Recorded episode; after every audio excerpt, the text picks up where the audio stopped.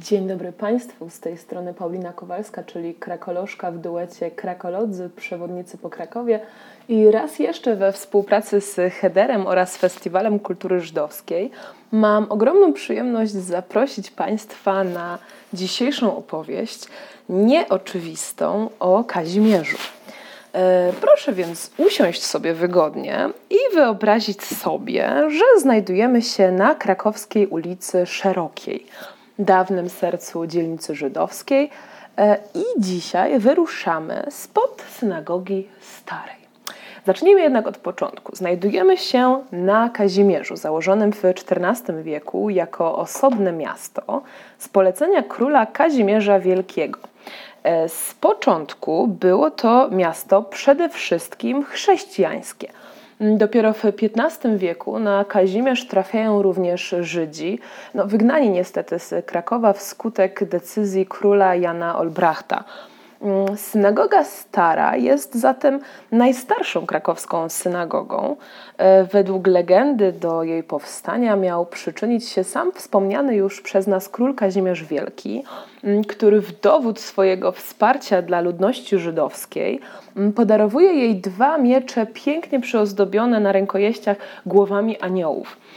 Pamiętajmy jednak, że w judaizmie przedstawienia postaci nie są dozwolone. A to z kolei przywołuje nam dzisiaj inną, no znacznie późniejszą historię.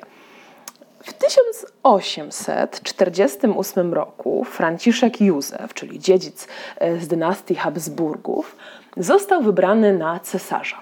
E, no i w celu uhonorowania nowego władcy do Wiednia zjechały się delegacje różnych przedstawicielstw, w tym chociażby delegacja Żydów krakowskich.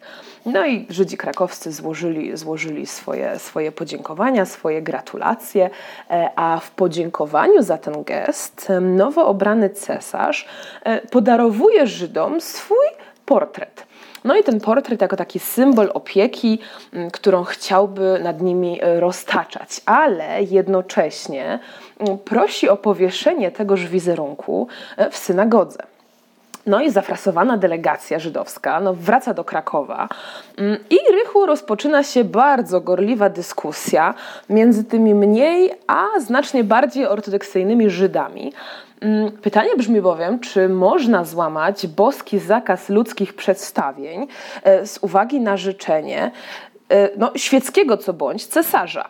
Jak wiemy, drugie przykazanie w religii żydowskiej mówi jasno: nie uczynisz sobie posągu ani żadnego obrazu tego, co na niebie wysoko i co na ziemi nisko. Ostatecznie jednak no, ten spór między, między wyznawcami rozstrzygnął sam ówczesny rabin, którym to był y, Dovber Meisels. No i Dovber decyduje, że no owszem, no, portret trzeba zawiesić, ale w celu no, nieobrażenia jednak tego boskiego zakazu, portret ma być powieszony cesarskim obliczem do ściany. No i wydawałoby się, że właściwie historia znalazła swój szczęśliwy koniec, bo to jest tak zwany kompromis, który nie zadowala oczywiście żadnej ze stron. Mm, ale wiele, wiele lat później Franciszek Józef przybywa do Krakowa e, i przy okazji tej wizyty odwiedza również Kazimierz.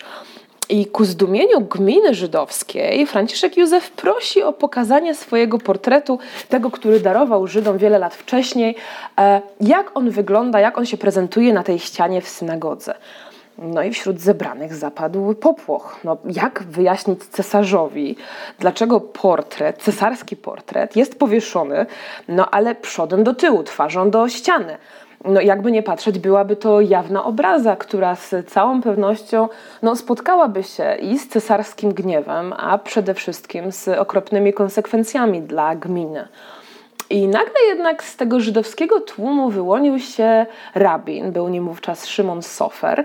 No i rabin e, mówi do cesarza tymi słowy, że my Żydzi przez sześć dni w tygodniu nosimy tefilin, E, jako przypomnienie o modlitwie.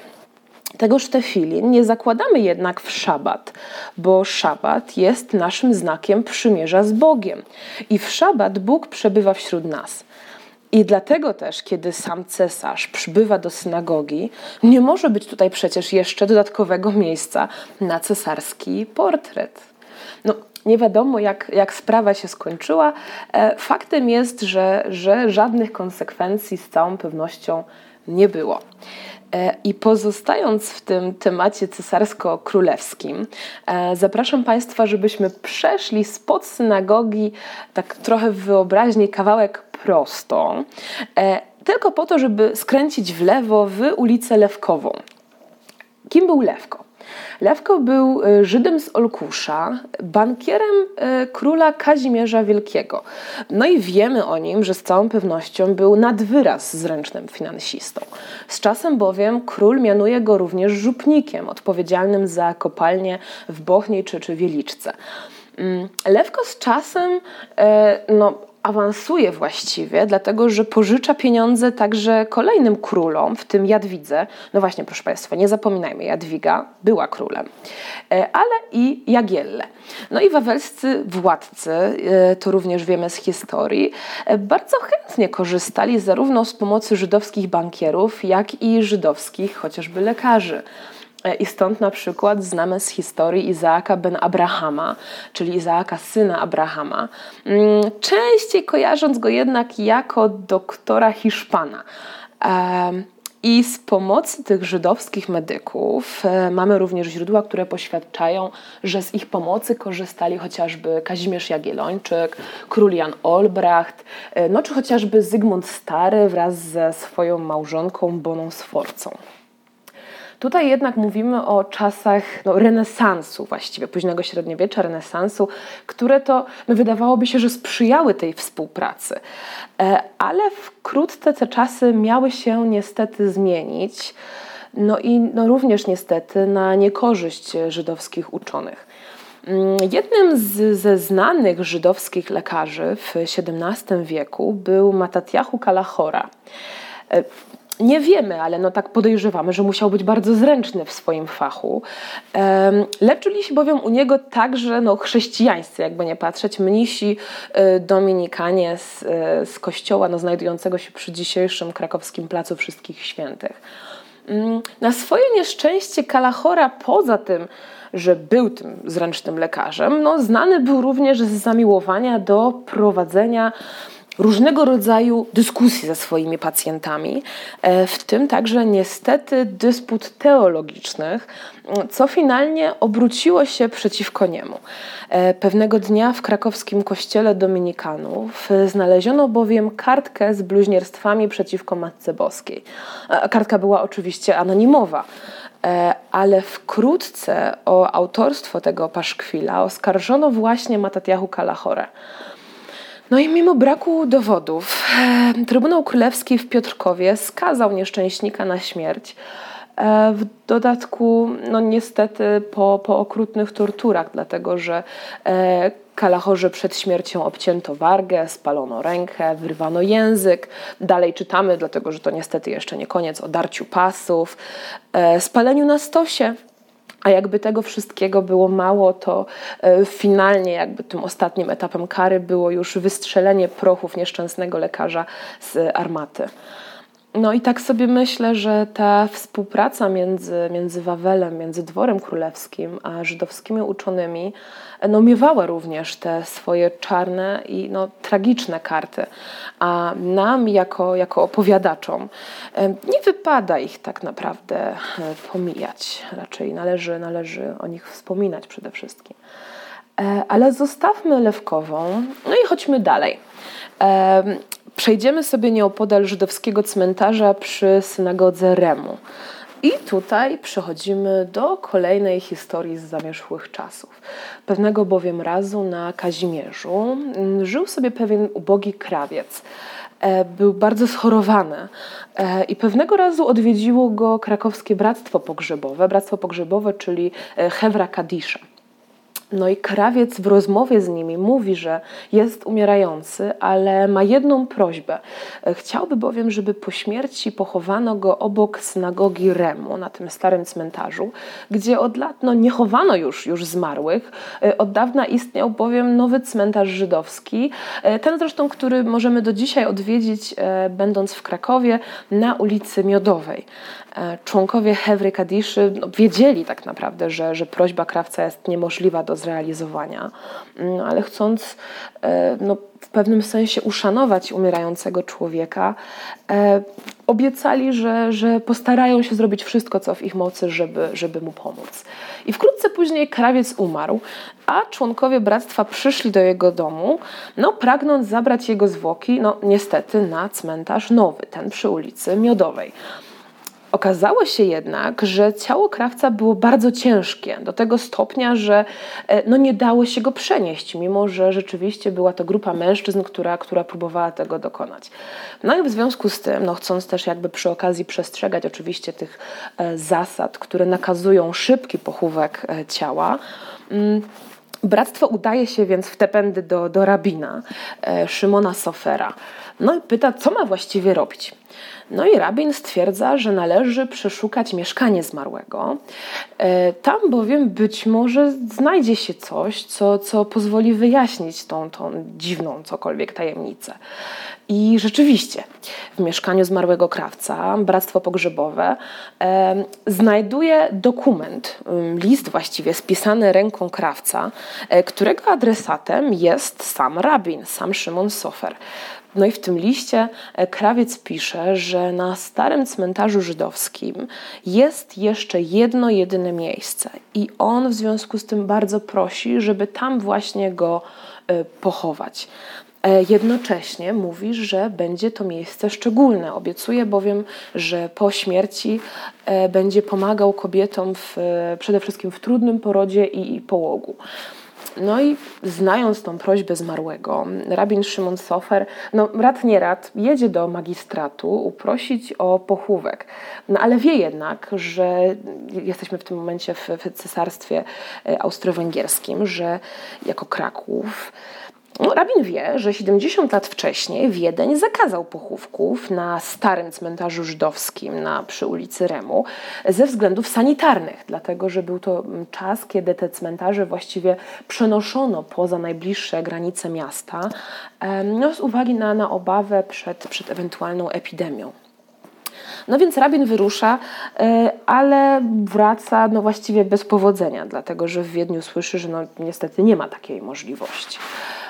Kiedy jednak wrócił do Krakowa, w nocy e, położył się spać i obudziła go wielka burza, wielka burza, wielka ulewa, e, do tego stopnia, że Wisła wyszła z brzegów i no niestety zalała nowy cmentarz.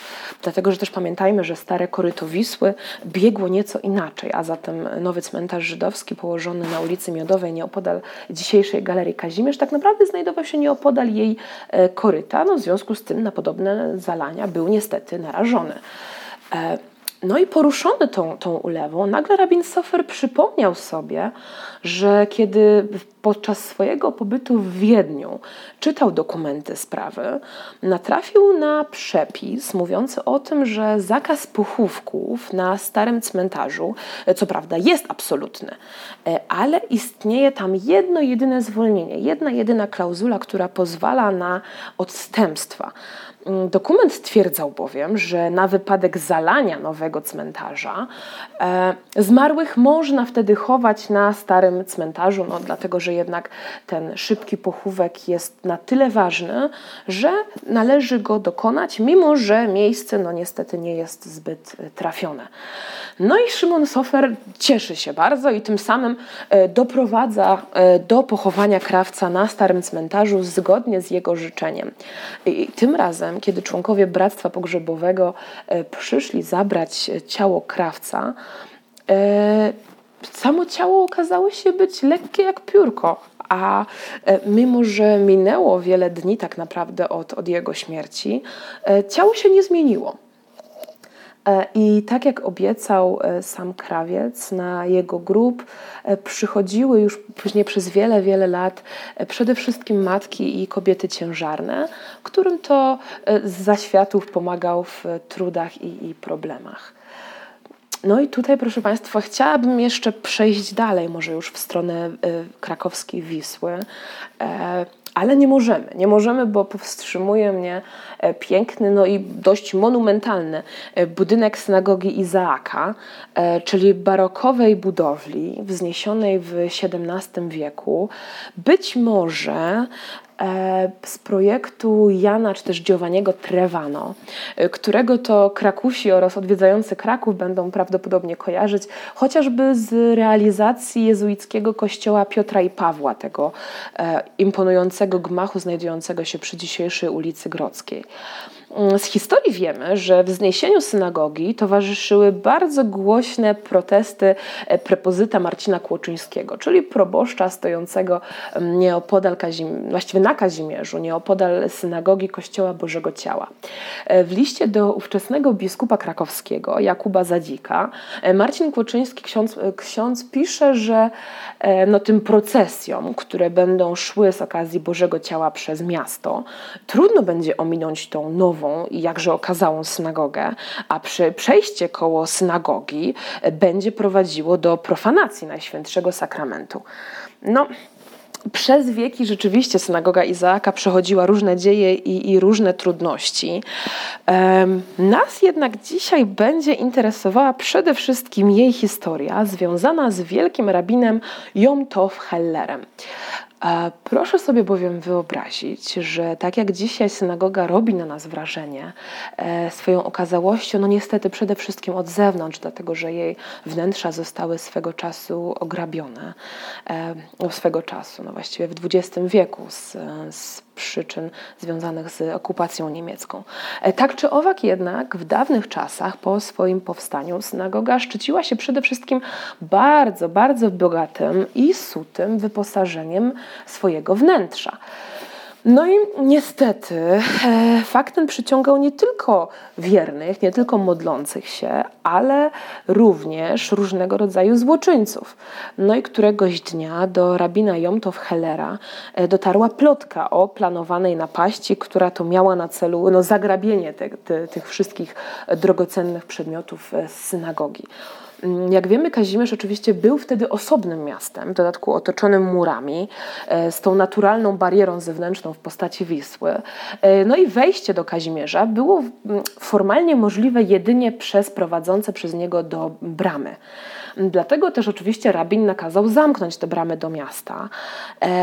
No ale niestety rabin e, miał świadomość tego, że tym słabym punktem w jego obronie, słabym punktem, e, przez który złodzieje ewentualnie mogliby wejść do Kazimierza, może być właśnie stary cmentarz e, Remu.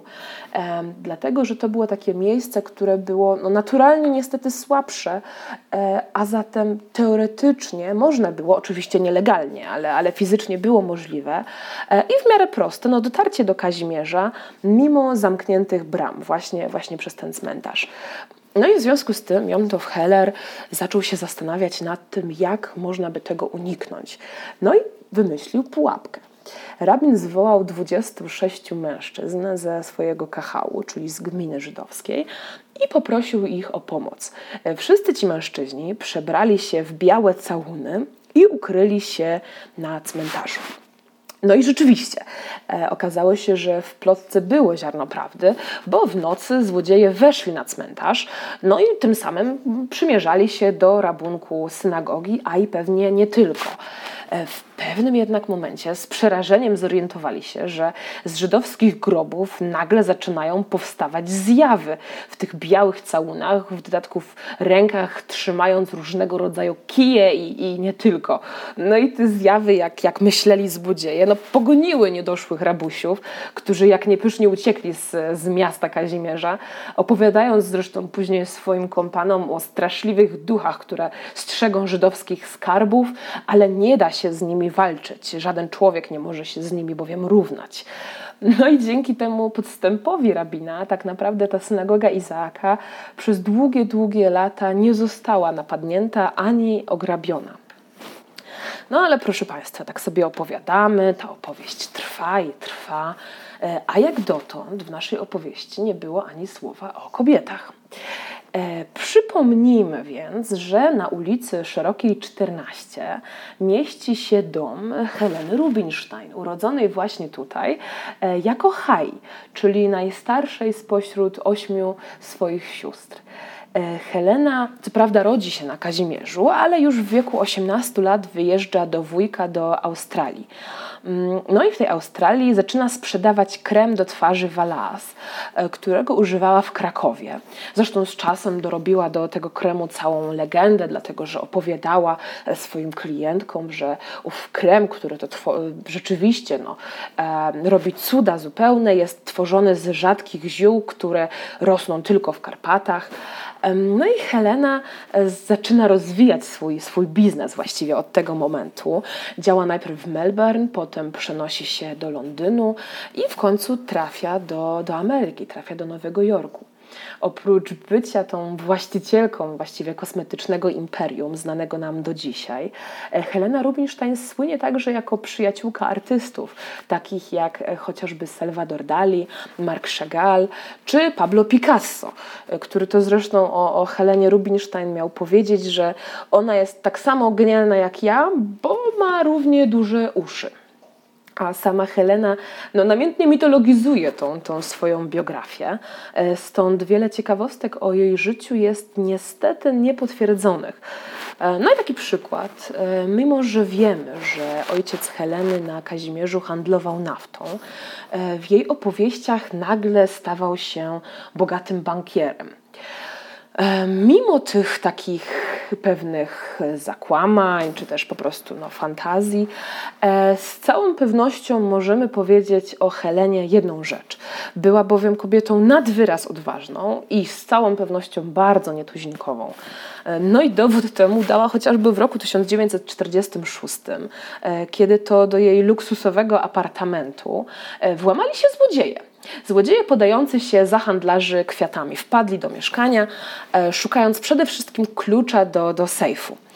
E, ale ten klucz pani Rubinstein niepostrzeżenie udało się ukryć.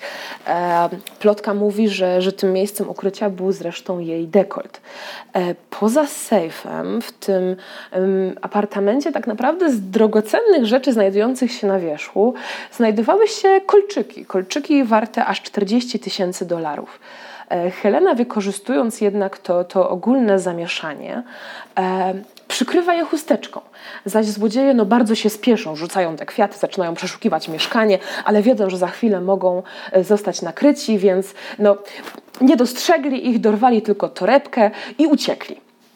E, w samej torebce, jak się później okazało, było tylko 100 dolarów. No i oni zabrali tą torebkę, zabrali te pieniądze e, i uciekli z apartamentu. E, no a Rubinstein została w swoim apartamencie. Po jakimś czasie odnalazł ją tam jej kamerdyner, no wyjątkowo przerażony sytuacją, w której to jego chlebodawczyni no, była ofiarą, jakby nie patrzeć, napaści.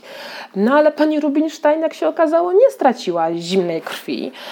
Przede wszystkim takim rzeczowym tonem poinformowała poinformowała kamerdynera, że po pierwsze ma w tym momencie włożyć te przyniesione przez złodziei kwiaty do wody. No bo być może znajdą się jacyś goście, więc skoro już złodzieje przynieśli kwiaty jako ten pretekst, no to dlaczego miałyby się zmarnować? E, no i później tak pani Helena Rubinstein zaczęła podsumowywać całe zajście i doszła do wniosku, że na dobrą sprawę, to co y, straciła, to było to 100 dolarów, które znajdowały się w torebce. Ale ze strony złodziei to wcale nie był czysty zysk. Bo bukiet tych rozmiarów, który, który nabyli, żeby, żeby wejść, musiał kosztować dobre 40 dolarów. No i tutaj pani Helena skonstatowała, że właściwie to po odjęciu tej sumy, którą musieli wydać na kwiaty, to na tym całym ryzykownym przedsięwzięciu złodzieje zarobili zaledwie no, 60 dolarów. I w ten sposób, drodzy Państwo, docieramy już e, powoli z tych naszych opowieści z zamierzchłych dziejów w stronę nowoczesności. E, I tak też chcę Państwa zaprosić, ażebyśmy wyszli z Kazimierza na ulicę Krakowską i zwrócili się w stronę południa, czyli w stronę miasta Podgórza, tego wielokulturowego miejsca z bogatą historią, któremu to no, niestety niemiecki okupant swoją decyzją o utworzeniu tam w 1941 roku żydowskiego getta nadał bardzo tragiczny i, i smutny wyraz. Mm, nasza opowieść będzie dotyczyła Mordechaja Gebirtiga, który to 4 czerwca 1942 roku, w tak zwany Czarny Czwartek, zginął w getcie, zastrzelony na rogu ulicy Janowa Wola i Dąbrówki. Do dzisiaj zresztą niestety nie wiemy, gdzie został pochowany. Mm, utwór Mordechaja Gebirtiga Es brennt, czyli dosłownie płonie albo gore, mm, był zresztą bardzo popularny w Warszawie, dlatego też o Es brennt mówi się jako o pieśni tego walczącego getta. Ale proszę Państwa, e, wydaje mi się, że nie chcemy i pewną, w pewnym sensie no, urazą dla jego pamięci e, byłoby mówienie o Mordechaju Gebirtigu wyłącznie przez pryzmat jego tragicznej śmierci. Mm, kim więc zatem był e, Mordechaj Gebirtig? Był przede wszystkim jidyszystą, socjalistą, z zawodu prostym stolarzem, E, ale jego wielką pasją była sztuka i muzyka. Był bowiem pieśniarzem i samoukiem. E, Mordechaj urodził się właściwie jako Markus. E, austriackie przepisy zakazywały bowiem wówczas nadawania takich mm, tutaj cytat żargonowych i, i potocznych imion.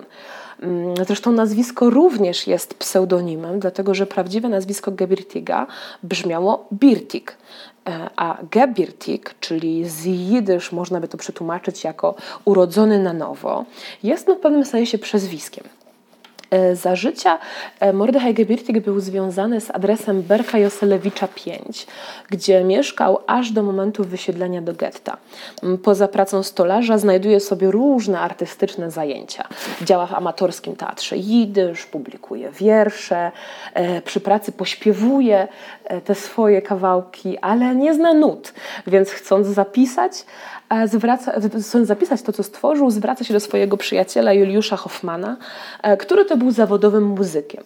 E, zresztą podczas I wojny światowej Gebirtig pracował jako sanitariusz w wojskowym szpitalu. Nie mógł bowiem walczyć, dlatego że towarzyszyła mu choroba serca. A przełomowym wydarzeniem w jego życiu jest rok 1921, czyli mówimy już o dwudziestoleciu międzywojennym. W tym bowiem roku do Krakowa trafił impresario Molly Picon. E, Molly Picon, e, której prawdziwe nazwisko brzmiała Małka Opiekun, e, prawdopodobnie zresztą znana Państwu jako aktorka Jentl, Mm, ze skrzypka na dachu.